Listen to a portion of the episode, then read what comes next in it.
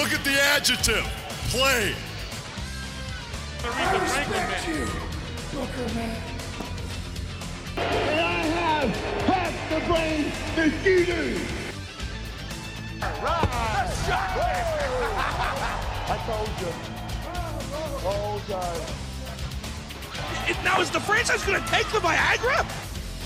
Oh, going to put the butts in the seat. Hello there, wrestling fans, and welcome to episode number eighty-one of Because W C W, the podcast where the big boys play. My name is the Twisted Genius, Dean Ayers, and I am joined as ever by my co-host, the Zone journalist, the, what, what else can we call you, Liam? He's Liam Happ, he's on the other end of this uh, Skype line. What, what's the worst thing you've been called? Come on, what, blue tick wanker? Yeah, I was, um, I was going to say, uh, the, the majority of the c- candidates for the worst thing I've ever been called have probably been uttered by your good self. By myself. Yeah, so you've put you've put in, you're, you're like that time Dennis Bergkamp put in all three contenders for goal of the month. Oh, sports communist, of course. Sports communist. Yeah, yeah. I, I was I was going to say, you you did seem a little bit unsure of what way to go, because sometimes you mention I, I run the features at hooked on wrestling dot co dot U K, yeah, and you know I, I write the news for DAZN, and uh, by the way, DAZN have launched globally. I might as well get in a shameless plug for that. DAZN, uh, a lot of people have noticed, uh, started uh, a, a month, almost like a Netflix of sports, you could say. And as of t- today, we're recording December first. I'm hoping to have this up today anyway.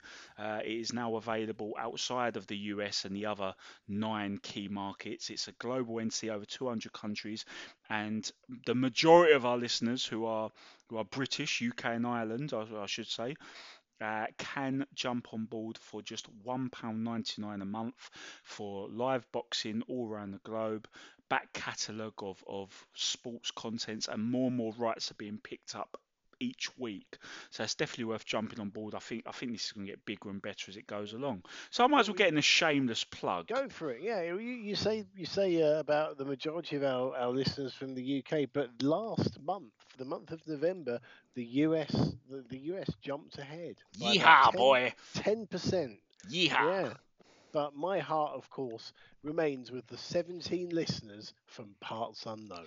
I thought you was going to say your heart remained in Texas or something like that, and sound like a country and western heart, song. Yes, my heart remains in Texas. All my listeners live well, in Texas. You know. Never been in my life, but but hey, maybe one day, maybe one day, who knows?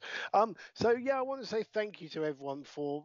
Well, to all of you for, for taking the time and trouble to download these episodes. It's been great. We've been getting um, some great feedback from people on on Twitter. People who there's there's one guy who's basically been binge listening, I suppose, is the equivalent of binge watching. But he's been binge listening all of the Nitro watch-alongs, and he's probably caught up by the time uh, we put this one out. Yeah, so, do uh, not try this at home, kids. This is a trained professional.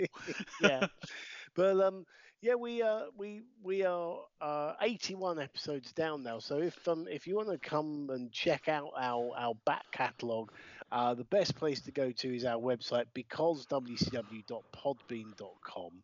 Um, but it's also available, yeah, wherever you get your podcast from, basically. And we do always like to warn people that, that seeing as we're you know getting to grips with this early days, the first six episodes do sound like we're we're locked in adjacent toilet cubicles, but after that we we kind of got a bit better at what we were doing, um, and we we've had some great guests on, um, and and we will continue to have some great guests on. And talking of which, we, we have a little we have a little thing going on right now in, on Twitter for all of our followers. Um, Twitter, by the way, we are at Because W C W, but um. Liam, do you want to tell the good folks of this podcast what what is happening over on the old Twitter? Yes, well, uh, there's no better time to do it than December the first. Everyone's opening up the first door of their advent calendar, unless you're like me and you've opened up ten doors in November already.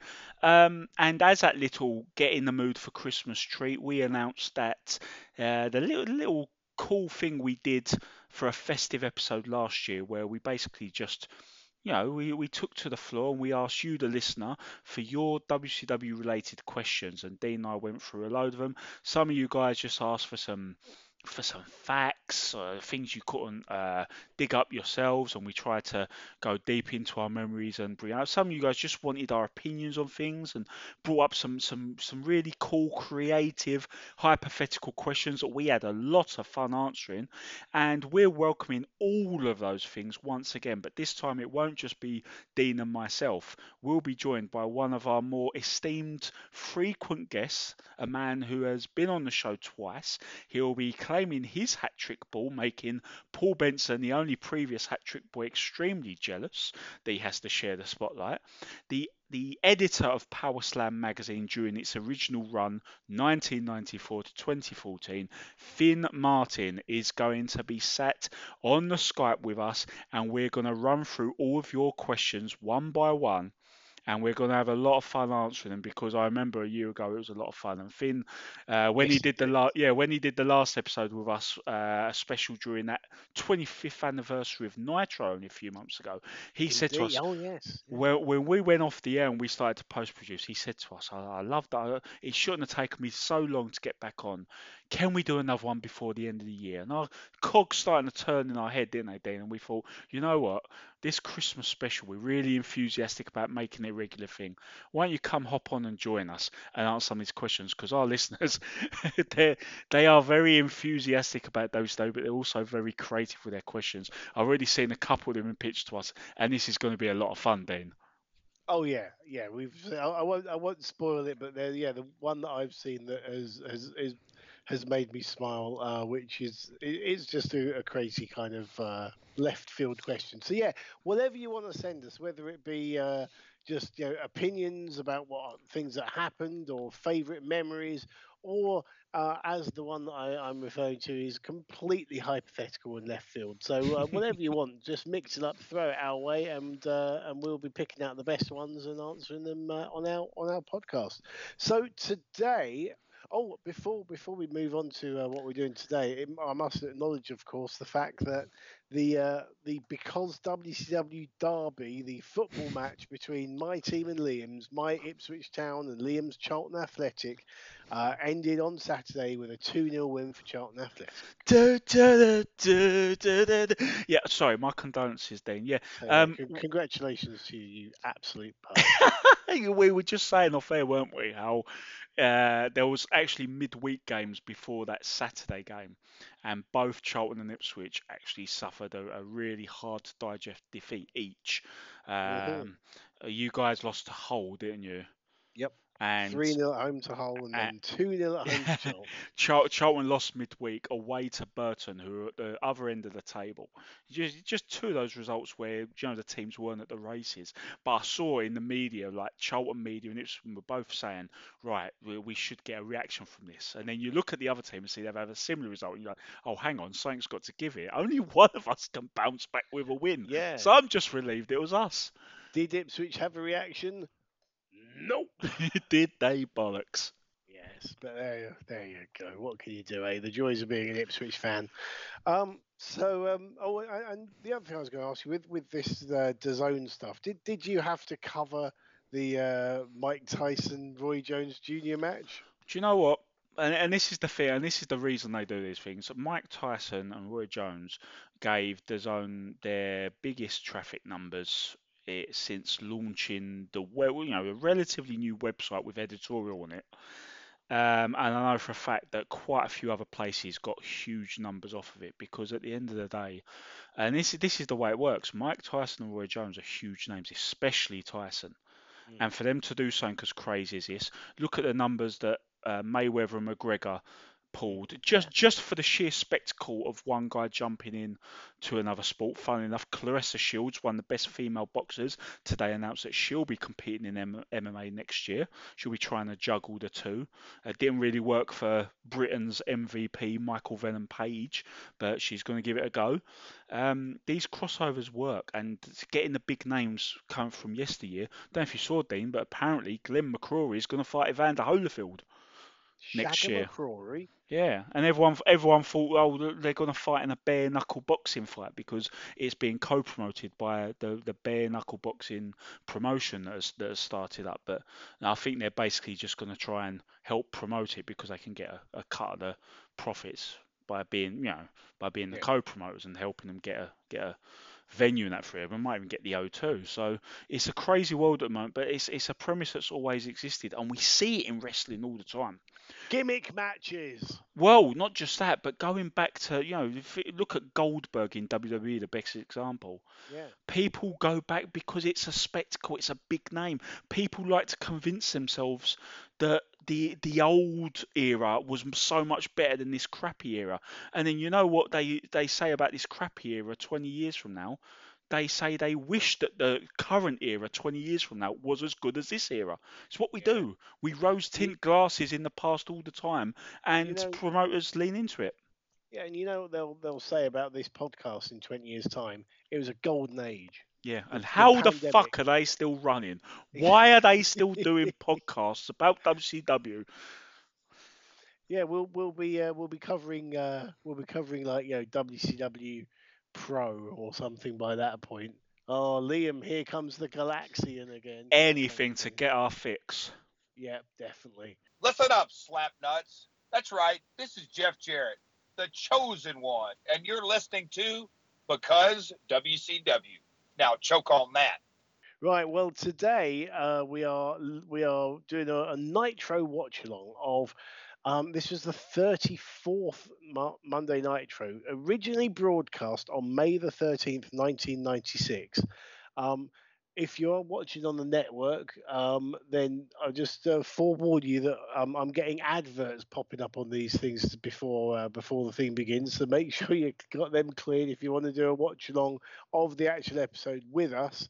Um, but yeah, May May thirteenth, we are we are trundling along towards the uh, the two-hour Nitro, which is just two more episodes away, so not long to go before that, and of course the big the big arrival. It's not a spoiler if it of happened, the Mauler. Right? Yeah, I was going to say it's not a spoiler if it happened twenty-four, twenty-five years ago. I yeah, we'll... can't wait for the Mauler's Nitro debut. Like goosebumps, the, goosebumps. The debut. The debut of the Mauler, which is then, of course, rudely interrupted by Scott Hall. Uh, but um, this is, yeah, so this is, this is, uh, as I said, number thirty-four, May thirteenth, ninety-six. Are you ready over there, Liam? Uh, barring the potential pop-up adverts, I am very ready.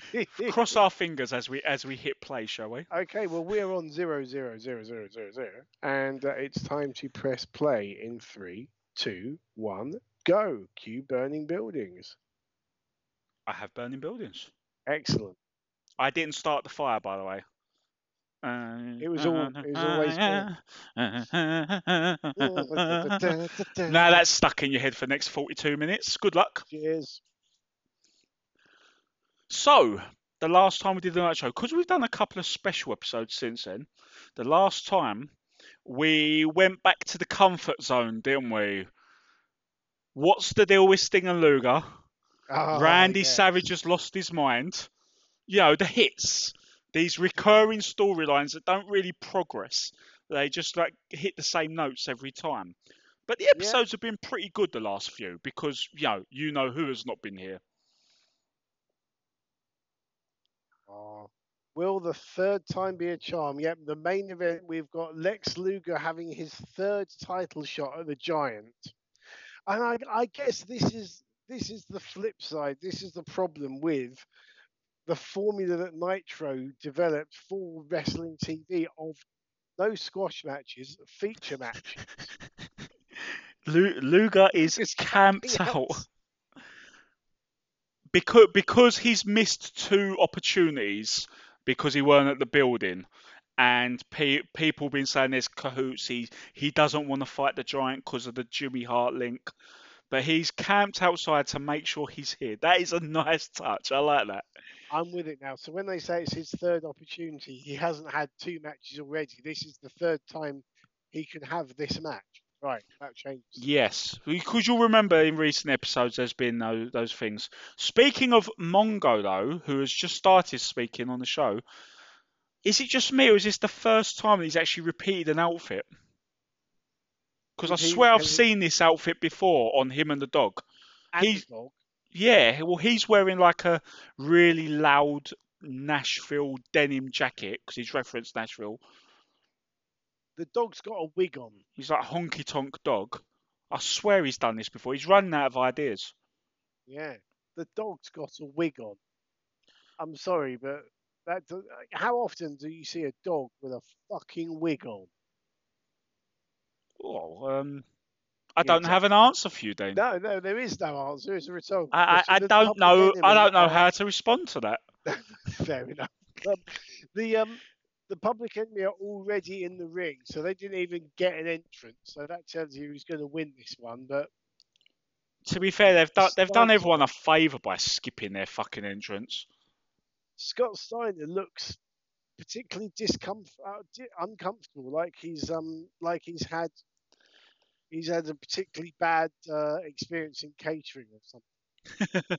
Well, the funny thing is, is this will be another thing we'll have to make a weekly track of, is because I do recall uh, after the Steiners came back to W C W, he would embark on a gradual weekly situation where he got progressively more moody and scowly to the point where before he actually turned heel in ninety-eight, he was basically a heel in, in babyface situations.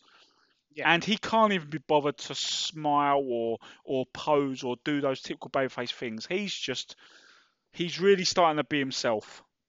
He's getting bigger as well. You can see from that. Oh, man, yeah. Those calves are almost popping out of his boots. His Which I'm sure is completely natural.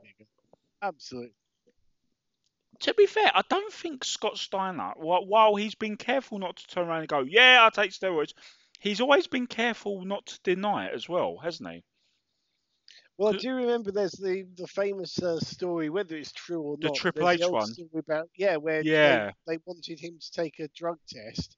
And he said, sure, just get Triple H to pick me up in a limo and we'll go together. And he was never, allegedly, he was never asked. Yeah, which is exactly like he... It's it's pretty obvious that he takes, and there's there there's a growing thing at the moment in wrestling where I've seen a lot of people try and say, well, you know what, uh, they're not they're not cheating, they're not in a competition where it can give them unfair advantage. If they want to take this on them, you know, the stats of uh, massive heart attacks in their forties would suggest no, maybe we should have a word with them. But there is this whole culture of if if that's what they want to do, that's their prerogative.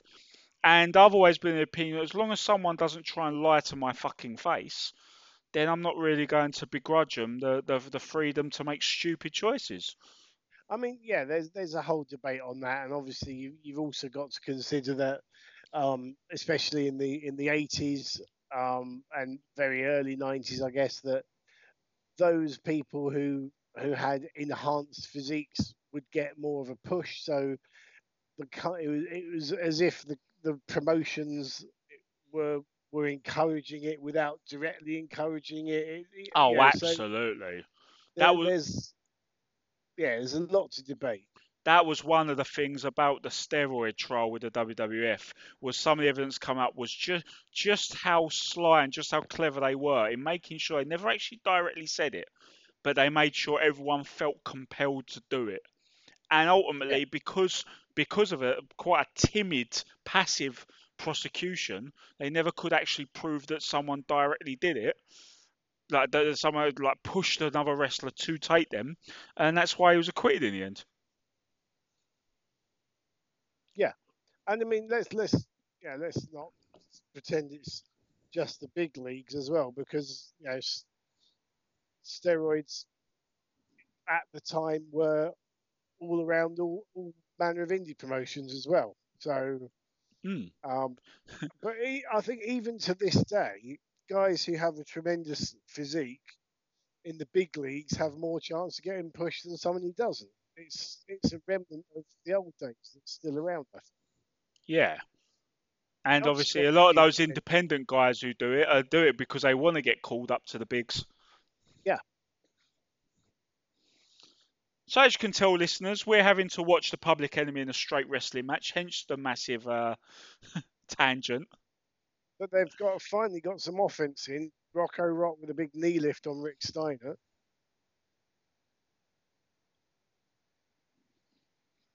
But yeah, as you say, Public Enemy in a straight wrestling match is normally pretty average. and and just goes to show the, how good Paul Paul Heyman was at, at hide, uh, you know, hiding people's weaknesses and accentuating their strengths.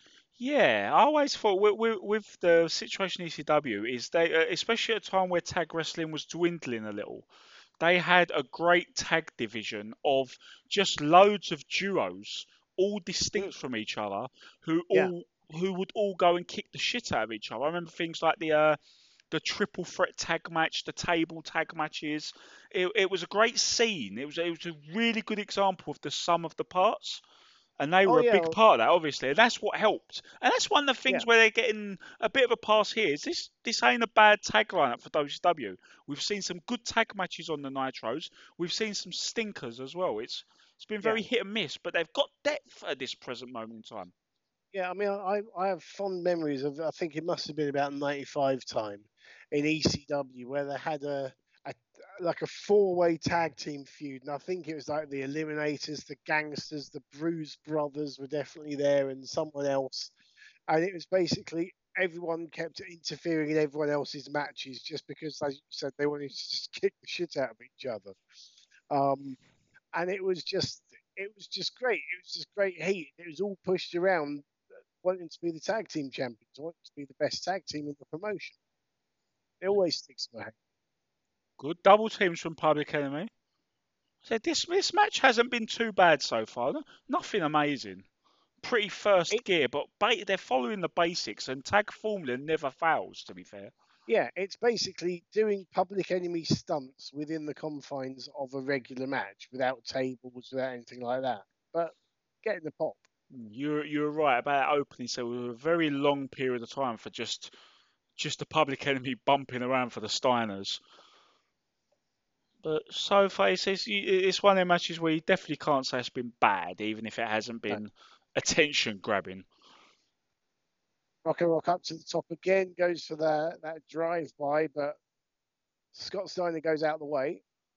So once again, Rock and Rock really should learn not to go to the top, because it hasn't worked out very well for him in this match. Here comes the hot tag. Rick's waiting.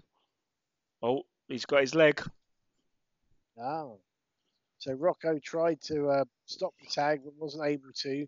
And nice move there that Scott, that Rick Steiner went and attacked Johnny Grunge, who was the illegal man first, to get him out of the equation, so he couldn't. Make Biggest threat first, always, yeah. That, that's good psychology. That's if someone looks that's... likely to punch you, you hit them, and then get the least likely to punch you next. Yeah, and that's that. You can tell that's you know the, that's Japanese tag psychology that's come over to this country. And yeah, they obviously spent a lot of time in Japan in a few years earlier. Because these guys must have to do a lot of work, Dean. So some some of this work you've probably been like a witness to yourself in, in trying to avoid being stood there doing nothing. Because it's very easy in multi-man situations to be caught looking like, oh, there's the Frankenstein. I'll finish that thought in a sec. Great Frankenstein, to be fair. And there's a three count. And so that was a perfectly acceptable match. Nothing great. Nothing wrong with it, really. Did the referee just tread on one of Public Enemy as he raised the Steiner's hands? Probably, but they were, I mean, given the size situation, they wouldn't have noticed it. But yeah, I, I, I'd imagine, Dean, that, that wrestlers have to do a lot of work in multi-man situations to avoid just being stood there doing nothing. You got, you. It must yeah. be a fine art to make it look like you're you're trying to get involved, but you, you can't because your spot's not up and stuff like that. Yeah, I mean, the guy in the ring, obviously, he can just be selling the move he's taken. But as you say, the, the guy on the outside, you got to time it right, because if you go in too early, it looks it looks silly. If you go in I mean, if you go in too late, you know, I guess you can be cut off before you've even made it in the ring. It makes your opponent look a bit more on the ball. But, yeah, timing is everything, especially in tag match. Sure, we've got Chris Benoit and Dave Taylor. I, this should I be a stiff fest. Be, yeah, I mean, I think Dave Taylor. This is Dave Taylor's first match on Nitro, as far as I can remember. Maybe. Maybe he's been in a tag match. I'm not sure. Well, I'd actually have, it's one of the things I actually have to look back and check. Yeah. But, uh, and these two would be very familiar with each other from the uh, the European tournaments in Germany and that, where um yeah Taylor spent a lot of time. I think he might have actually lived out in Germany for a while. And obviously uh, Finlay, uh, Finlay Benoit was um, someone who would be brought over for those tournaments, along with the likes of Finlay and Regal. But yeah, this this is a match of sheer compatibility, because yeah. if you think about it, they're both they're both in in the heel situation at the time. But you know, you can send them out for a match that hasn't happened on Nitro before. They can beat the piss out of each other for five minutes. It'll catch the eye. It'll be different from the other matches on the show. Fair fucks. And I think that's exactly what this is going to be. There's uh, definitely some cheers here for Benoit, who who is. Uh, I've heard the references on the show already. He's he's getting into this feud with Kevin Sullivan now. I think well, we are we're about to leave this era, but we are still in the era where a lot of stuff happens on Saturday night, which doesn't help our cause. Um, but yeah, Benoit has taken over from Pillman, who's not there anymore. Yeah. Did you and also you know, go on? Sorry, I was just going to say, you know, bear in mind what we were talking about previously and what, what we know about Chris Benoit, um, the difference, just thinking, looking at Benoit there, the difference in his physique and size between there and his, his W W E heyday is notable as well. He's a yeah. lot, lot smaller. I would I, I would definitely say that his, that his habits hit a peak before he jumped to W W E, uh, because I, if you remember, like ninety-eight, ninety-nine, Benoit was definitely really starting to come up at the neck, um, and it, it, when you consider the fact that Benoit was was called upon by a lot of fans to be given a chance to wrestle closer to the top of the card at that stage, but he never was. You know, it weren't until just when he was leaving W C W that they actually did put him in a headline situation. So I'm mm. sure he was, yeah, abusing really hard and working out really hard to to try and increase his chances. Yeah, and yeah. There were definitely some times where it in W W E it was obscene. Uh, after, after the neck injury, I thought especially. Mm. Um, I was going to yeah. mention earlier. Uh, did you notice in the previous match, Eric Bischoff put forth the announcement that I think they were breaking for the first time that May twenty-seventh will be a two-hour Nitro. So, oh, okay. So now we're we're getting to that point where it's starting to gather up a head of steam. They're, they're making that out to be a special Nitro, bigger bumper Nitro. I'm sure there'll be a couple of matches that they'll announce. Similar to how we've got Winter is Coming coming up with A E W Dynamite, I'm sure you've noticed. Yeah. And uh, yeah, it's it, we are we are very close now, Dino. Uh, the, the anticipation is thick in the air. Hulk Hogan getting a name check, who apparently is watching at home. Because whenever Poochie is not in the room, everyone should be asking, where's Poochie? Oh, dear. And a, and a shameless uh, name drop of his buddy, Shaquille O'Neal. Yeah. Oh. So Heenan's referring yeah. to the uh, the parking lot brawl that he that Finlay and Regal had. Great job of Heenan doing some bridging there, because obviously you got Regal's buddy Squire David Taylor in this match. They're plugging yeah. Slamboree and, and the Battle Bowl Lethal Lottery deal, because apparently Finlay's out of that now because of the parking lot brawl. Because of it, right? Good, just episodic bridging storytelling. Yeah, keep us coming back for another forty-five minute fix, soon to be one hour twenty-five. Yeah. So um, yeah, I mean, a few years after this, um, Taylor would open up a training school, I believe in Atlanta or thereabouts, somewhere near there. And I know that um, Benoit was someone who was op- would be often there as a guest trainer, because there was a party of British wrestlers that went down there many years ago, including um, Terry Fraser and Shah Samuels, the Cartel. And, and I remember seeing photos of them in, in the ring training with Taylor and training with Benoit. Hmm. But there's Taylor posing to the posing to the hard cam, but the hard cam isn't being shown to the director. And he's a big guy. I mean, I've I've worked matches managing people against Dave Taylor, and I've had to take a, a bump off of him, and he's a huge, huge man. Tremendous pro as well. Yeah, you, you have to see him competing against like a Benoit. And I remember the, the, you know, the match that stands out to me. Do you remember that infamous l- impromptu ladder match they had in two thousand six, where uh, you had Regal and Taylor and, and other more established teams that, like, I think it was Eminem and the Hardys and mm-hmm. and, they, and they just suddenly turned into a ladder match, and that's where Joey Mercury really did his eye socket. Smashed his face up, yes. And it was wrestling against some other guys who were more typical cruiserweights, where Dave Taylor was towering. And I was like, hang on a sec, Dragon suplex. He landed on his head. It's easy to forget the time when Benoit used the Bridging Dragon as his finisher. Yeah. It's and a hell of a pretty finisher. Much out of nowhere as a finish, but totally believable as a finish, because you're not going to get out of that, are you? Yeah. It was exactly what we predicted it would be. They, they went move for move. It was watchable stuff. The the higher pushed guy went home at, after about, what, five minutes? Something like that, yeah. So, I mean, this episode so far is not going to stick out in your memory for weeks and weeks and weeks to come, but oh, I could put my feet up and watch wrestling like this every night. And, you know, the the ending of that, you know, it's, it, it makes sense. Taylor goes for a, a springboard bolt cross body block off of the middle rope. Not not his typical kind of offense. And, you know, as soon as as soon as he leaves his feet and does something unfamiliar, he misses, gets caught in the in the Dragon suplex by Benoit. All makes perfect sense. And continuing our theme of heel versus heel tonight, um, it's it's Flair versus V K Wall Street. And when I say the theme of heel versus heel, yes, I am pretending that that miserable growling Scott Steiner is a heel. So uh, we've now got Mean Gene backstage with some security and Doug Dellinger, and now Mongo, because the Macho Man's trying to get in through the, into the building. Ah, so he's sympathising with the, with Savage. This is this is starting to bridge to the, because obviously Flair's also been antagonising his wife Deborah McMichael. Yep. So they're now bridging Savage and Mongo together.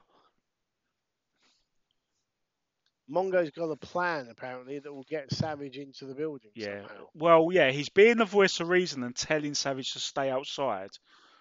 He's like, we're going to do this from within the rules, within yeah. the system. As indie wrestler security stops him coming in. There's some amazing hairdos. Yes. Savage has lost his mind, according to Mean Gene. So, stellar acting there from Oakland. This is the greatest acting from the Macho Man since that episode of Baywatch. Because what they're trying to tell you here, Dean, is, is that the Macho Man is crazy. I don't know if you picked up on that. Really? Uh, but he's lost his mind. Yeah. He doesn't care about the money. He just wants to snap Ric Flair in half. Yeah, but Liam, what's the deal between Sting and Lex Luger? Funnily enough, at the start of this segment, Savage actually said, what's the deal? Like, about him not getting in. I was going, is he asking about Sting and Luger?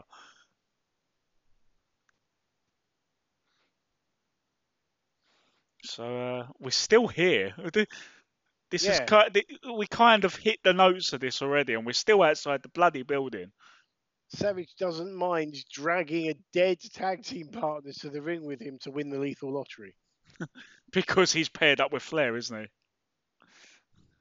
He is indeed paired up with Flair. That'd be funny to watch. That'd be like, uh, what was it, Moxley and his and his New Japan Young Boy tag partner. That was funny. Just got a funny feeling we might not see Moxley in a New Japan ring again for some time to come. Maybe so. Our oh, world, Dean, is yes. about to change. Oh, it's the Blood Runs Cold promo. Oh. Oh, man. Mortal Kombat. Eat your heart out. Just get ready for another year of this. These did run for like uh, what seemed like an eternity before Glacier debuted, didn't they? And to be fair, that they, it's a very it's short, it's sharp, it's good graphics for the time. It's a very cool tease. It's such a shame they weren't on the ball with it. Well, Mongo's back in the broadcast booth.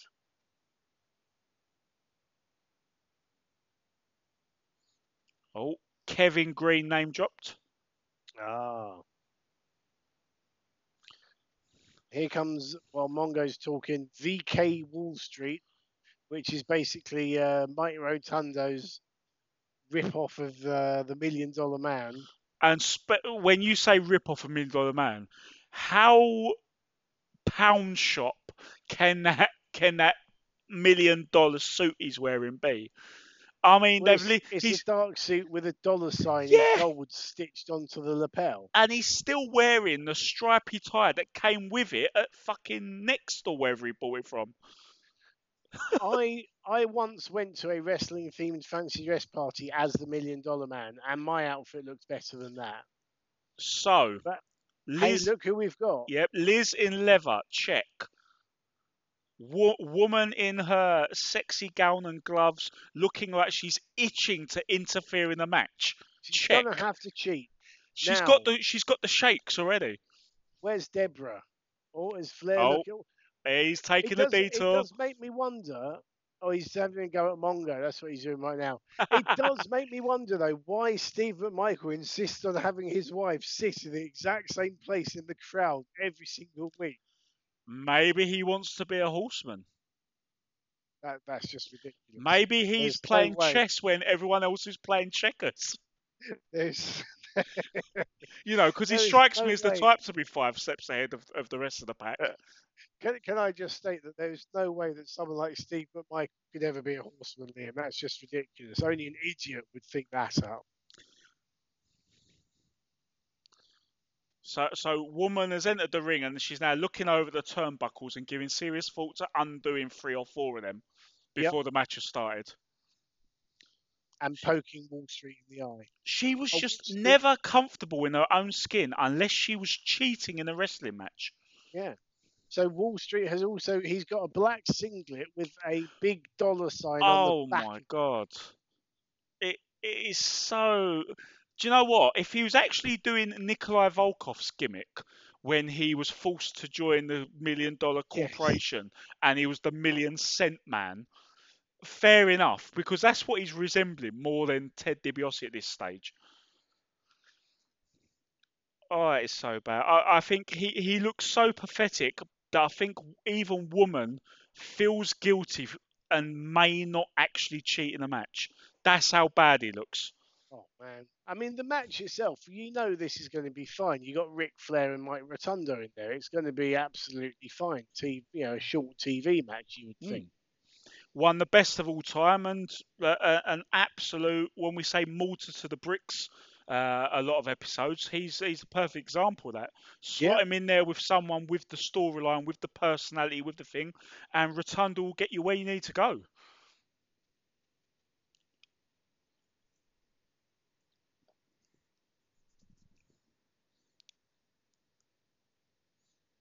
So uh, this is this is an intriguing pairing. You know, the, the pairing. I mean, Steiner's Public Enemy w- made sense, but the last two matches, two heel versus heel singles pairings, two obvious winners. It's been it's been an interesting lineup. Yeah, I mean, it's going to be. It, we've got pairs of people who will know each other well, who've worked together plenty of times before, who you know will put on a, a solid match. And even Rotunda gets to no-sell Flair's chops because obviously that's that's in his contract. Press slam. Please. Back, oh, buddy drop. See, I'm just waiting for Savage to turn up. Because he's crazy. Find a way of burrowing under the ring or something. But, I mean, that'd be fun. But more importantly, Dean, what is the deal with Sting and Lex Luger? See, Savage, he could have uh, he could have taken a leaf out of Halloween Havoc nineteen ninety and disguised himself as a popcorn seller. See, only Ric Flair can be on the receiving end of offense, roll out the ring to regroup, and squeeze in a strut and a dance with Woman in the, in the midst of it. Genius. Just absolute. Just can't take your eyes off him, even for a routine T V match. All the little things. He was a master of them. Yeah.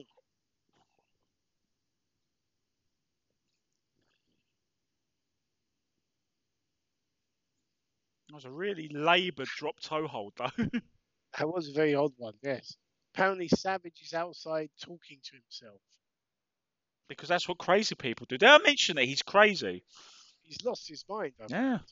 We'll go back after this match, and he'll be sat on the floor, dribbling with a, what was the old stereotype in the boat, with a Napoleon hat on.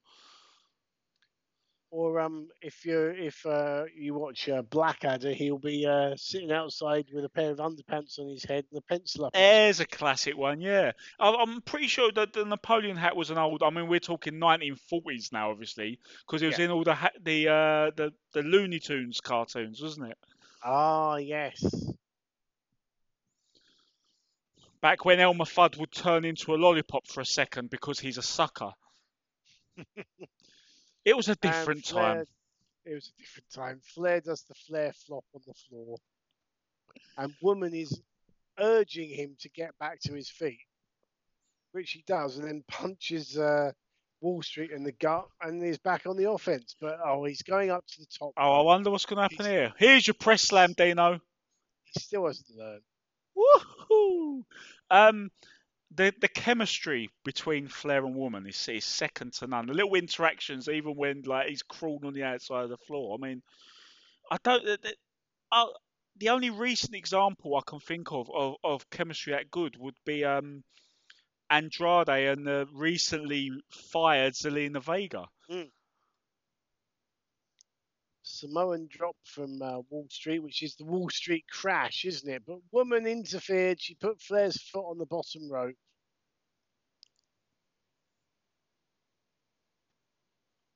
Yeah, and um, obviously denies that she did anything. Well, at least, at least she got her fix. Heenan is yeah. referencing the fact, and I did notice this earlier, that the uh, the banquet table Flair's been having out near yes. ringside the last few weeks is indeed out there tonight as well. And Heenan says it's because he's going to take a seat there after this match and watch the main event. Ah. So obviously he lost the title a few weeks ago to the Giant.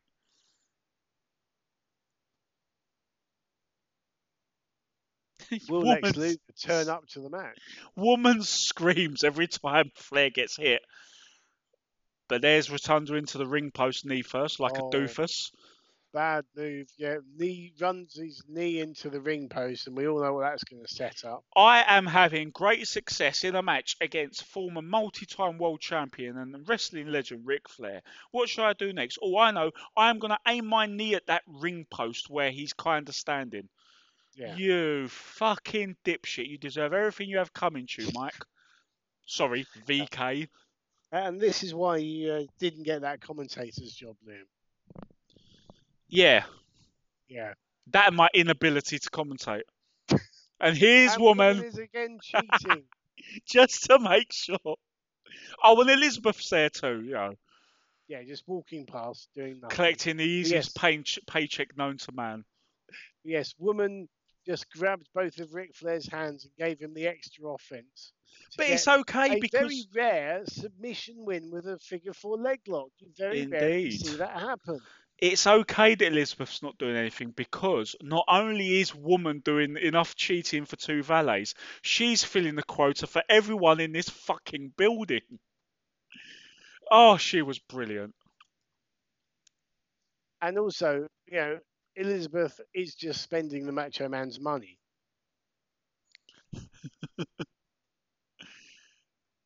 Here's Mean Gene for an interview, and they are at the banquet table. I think it's going to be a Ric Flair batshit interview.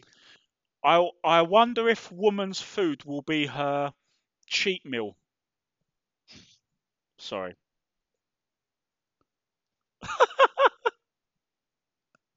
He's now talking about shagging Dolly Parton. I, I don't know what's going on. I mean, let's be honest. Did, did W C W actually need the New World Order to go into stratosphere? Just put Ric Flair and Woman on all hour or all two hours as it would soon become. And Elizabeth can be there too. It's optional. Doesn't make a difference.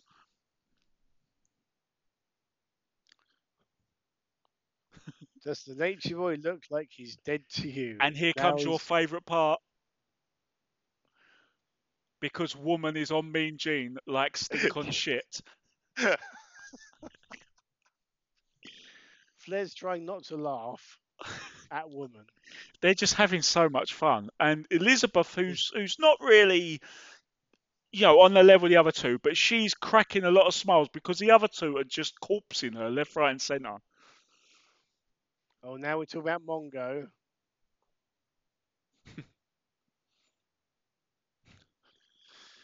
I, f- I, f- I think he's uh, Flair's making a American sports reference that, that basically amounts to Mongo bad, Flair good.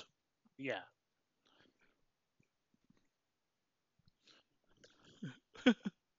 As and he's he's basically pe- peeling Woman off of me, Mean Gene as well.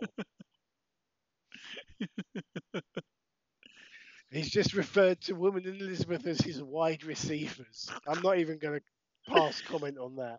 He's, he's he's nothing short of brilliant. Just just give them an interview segment next to a banquet table every week. Get Mean Gene yeah. on the job because, you know, Woman's got one other itch other than cheating in a match that needs to be scratched. Now, oh, we have. Oh, they're apologising about the, the um, about the interview. Yeah, the, the language that he used, and maybe about Dolly Parton. Well, it was all but, it was all suggestive, but it was none of it was as vulgar yeah. as, say, you and I doing a, a podcast. God. But what's curious here is we've had an ad break, and we've now gone straight into the main event title match. No intros, no nothing. It's been so a I'm very chop they, chop they episode. That Yeah, they crammed that into the ad break. Strange. Because this, I mean, I'm sure there were circumstances at the time, but this is running about five minutes shorter than the average hour-long Nitro episode would run. So mm. unless, I'm guessing there was something that made them have to be a bit trimmy. Because otherwise you'd want the... You know, it's one of the few times when the entrances of the wrestlers are very important on a T V show. Is to get the main eventers out for a world title match. Now, unless there was something happening on Raw and they wanted to get they wanted to get the main event match started before the main event, maybe or something. I don't know. The, I'm the, just uh, speculating. Yeah, it's, it's it's weird, but the interesting factor here is Jimmy Hart ringside, who obviously has managed Lex Luger for the better part of eight months now, after yep. Luger turned up and turned heel on Hulk Hogan. Uh, he obviously also manages the champion, the Giant. And as we've said, they've, they've not done a, a very consistent job of, of building up the tension of this conflict of interest. But at least for tonight, it's very much there, you'd imagine. Yeah. So Luger came off the middle rope, which isn't his usual offense. He's been caught by the Giant, who is essentially giving him the Oklahoma Stampede yeah. without the slam at the end. Just rams him into two opposite buckets. It's a move he should have dusted off more often, if you ask me. Yeah, I mean, it's nothing pretty. It's nothing... Uh, but it's realistic. But you don't want it to be. Yeah, mm. exactly. You don't want it to be with a guy like this. Moves that involve the Giant ragdolling other sizable men, but to really put over... You know, if, if Luger's getting ragdolled, this is a big dude. Mm.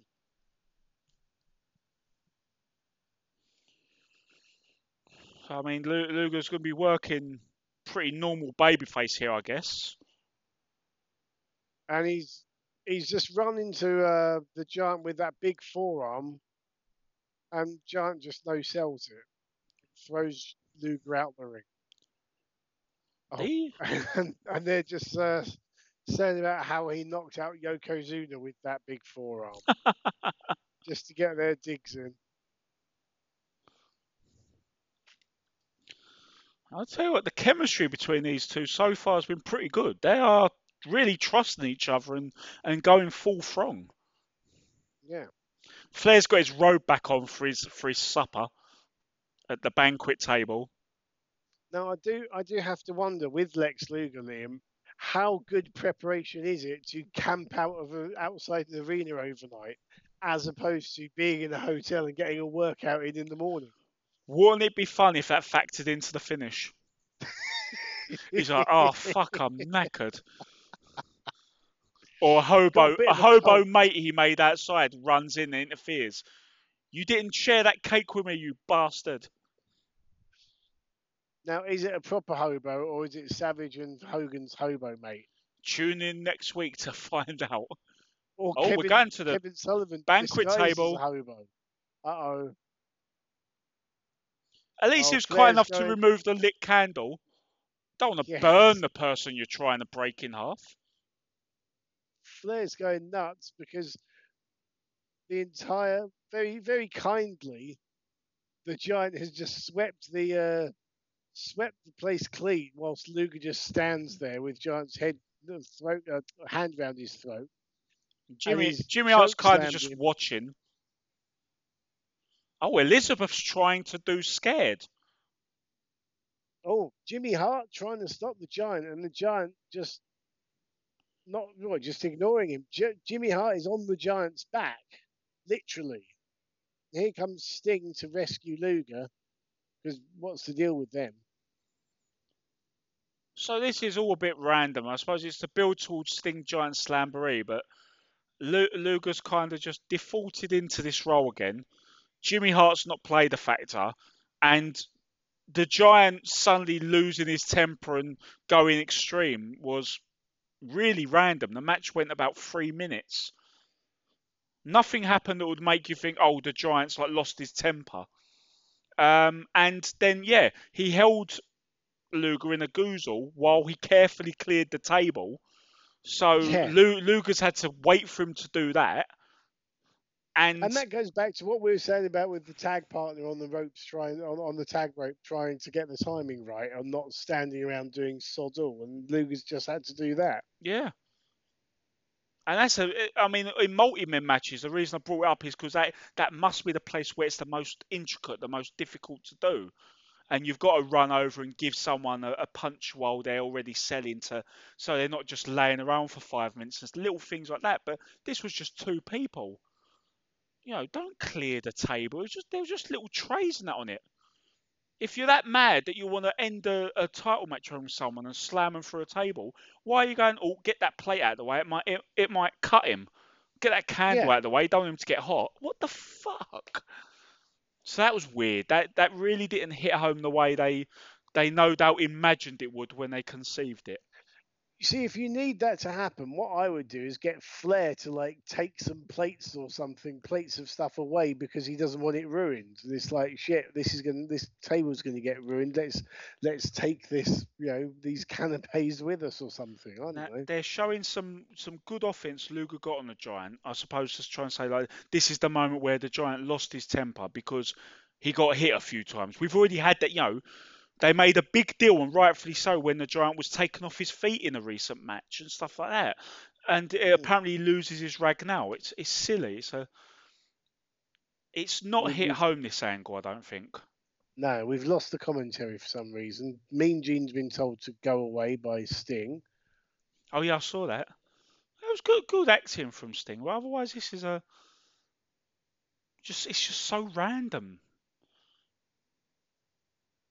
And they're doing like the sullen, look at look them, they're doing sullen tones and facial expressions. You say that, commentary. He's trying not to piss himself laughing.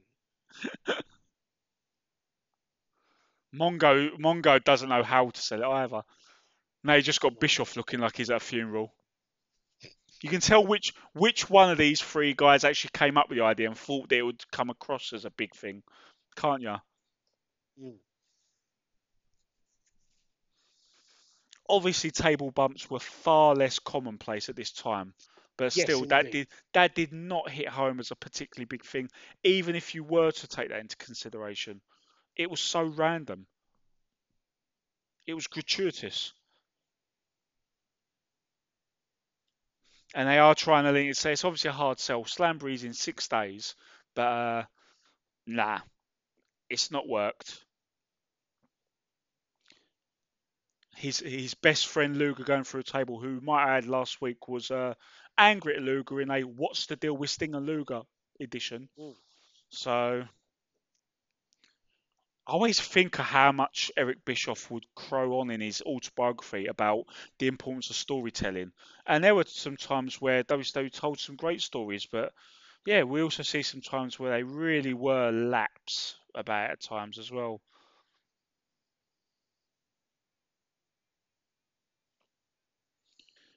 I like Heenan's yes. shirt. Yes, it is a good shirt. Slamboree, nineteen ninety-six coming up. So that is the Lethal Lottery. That That's one that we have not covered yet, actually, Slamboree ninety-six. It's not a particularly great pay-per-view. I'll wait until someone specifically requests it, I think. You're not going to hear me go, oh, I really want to do this, Dean. Let's do it even without a guest. No. We'll do it when we have to. But then there are worse ones, because we've covered plenty of Russo's and the Great American Bash ninety-two already. Yeah. So we've endured worse. Oh, yes. Well, yeah, the, the the the latest one that we did, uh, the last episode with Bradley Craig, and um, as you said, Great American Bash ninety-two, and it well, it, it was an interesting episode, but it wasn't the greatest show that uh, the greatest pay per view W C W have ever put on. Let's put it, it like that. It was the equivalent, I say, about wear down holds used in wrestling, and this was like the actual entire show equivalent of a wear down hold, where you watch the first tag team tournament match and you're like, well, it's a bit one tone and and and, yeah. and old timey and boring, but you know the work is good and the, and the wrestlers involved are good at what they do. Then you watch the next one, you're like, oh, this is the same as the other one, but you know they're, they're trying their best, and, and and then rinse and repeat seven times, and it climaxes with a final, which is basically um, Gordy and Williams performing literal wear down holds for thirty minutes, and oh, it, you know, there's your cure for insomnia right there. And uh, over on uh, on Raw in this episode, uh, we had, so bear in mind what we've seen here, we had uh, Ahmed Johnson defeating Zip with Sonny and Skip, Vader presumably squashing Duke Droese, uh, Justin Hawk Bradshaw defeating Aldo Montoya, and Shawn Michaels beat Triple H, or Hunter Hearst Helms as he was known then. And uh, we also had Vince McMahon interviewing Undertaker and Paul Bearer, um, but then being interrupted by Goldust and Marlena and Mankind attacking Taker. And then my favourite sounding part of the show featured footage of the W W F's tour of Kuwait, in which Davey Boy Smith attacked Shawn Michaels on the beach and dragged him into the ocean. As you do. Yes, with Kevin Sullivan disguised as a lifeguard. Or an old woman. We're, we're not quite sure. We have to do some follow-up research to find out which of his two amazing disguises he was wearing. Maybe it was an old woman lifeguard. Oh, that'll be taken to the next level. Yeah. So um, so next week is our last... Well, not that we'll necessarily do it next week, but you know what I mean. The next Nitro is our last one-hour Nitro, and it features a main event of the Giant... Um, defending the world title against again. So he, he's a fighting champion. You've got to give credit where it's due, but he defends against Arn Anderson, which would be interesting. Mm. We also have Lex Luger and Sting defending the tag titles against the Faces of Fear, Meng and Barbarian. Uh, we've got the Steiners against Fire and Ice. And then uh, a match that we've definitely seen before already on Nitro, Ric Flair against Eddie Guerrero. Yeah, um, we've, we've had that had. one, I think. And another one that could be an uh, could be a real like uh, what they call, what's the term, a sleeper match, isn't it? They say when it's it's like a, a, yeah. a one that or or a low key banger. I like that's yeah, a modern parlance. Diamond Dallas Page and Brad Armstrong. Yeah, that could be good. Maybe not a low key banger, but definitely could be a lot of fun because D D P's character work was getting good around this point. He did the comedic stuff before he started the transformation, and we're about to watch his transformation into a player because uh, obviously next week's Nitro happens after Slamboree, and yeah. uh, the push will begin for the man who's been a comedy low card heel for so long in W C W. Marvelous. So a good one to look forward to. And as we said at the top of the episode, we will be doing next week, or reasonably shortly at least, we'll be doing um, a Q and A with ourselves for our Christmas Q and A, and our special guest Finlay Martin of Power Slam and Inside the Ropes magazine. Um, so if you do have any question, um, no such thing as a silly question. In fact, we encourage silly questions. Um, so if you've got anything to send to us that you want to be answered, then just tweet it to us at Because W C W. And uh, if you do like what you've heard, please do rate and review us um, and subscribe to this, and you'll get notifications as soon as a new episode is up. So um, before we go, Liam, thumbs up, thumbs down, thumbs in the middle for that one. Oh, it was absolutely fine. There, there was definitely some bits that were that were baffling, like that angle and that, but nothing nothing about it was bad. The highlight was definitely Flair and Woman. It's always Flair. And Elizabeth was there as well, I believe. She, apparently so, yes. Mm. Marvellous. Right, we'll leave it there. So on behalf of Liam, this is me, the Twisted Genius, saying thanks for listening, folks. We'll see you ringside.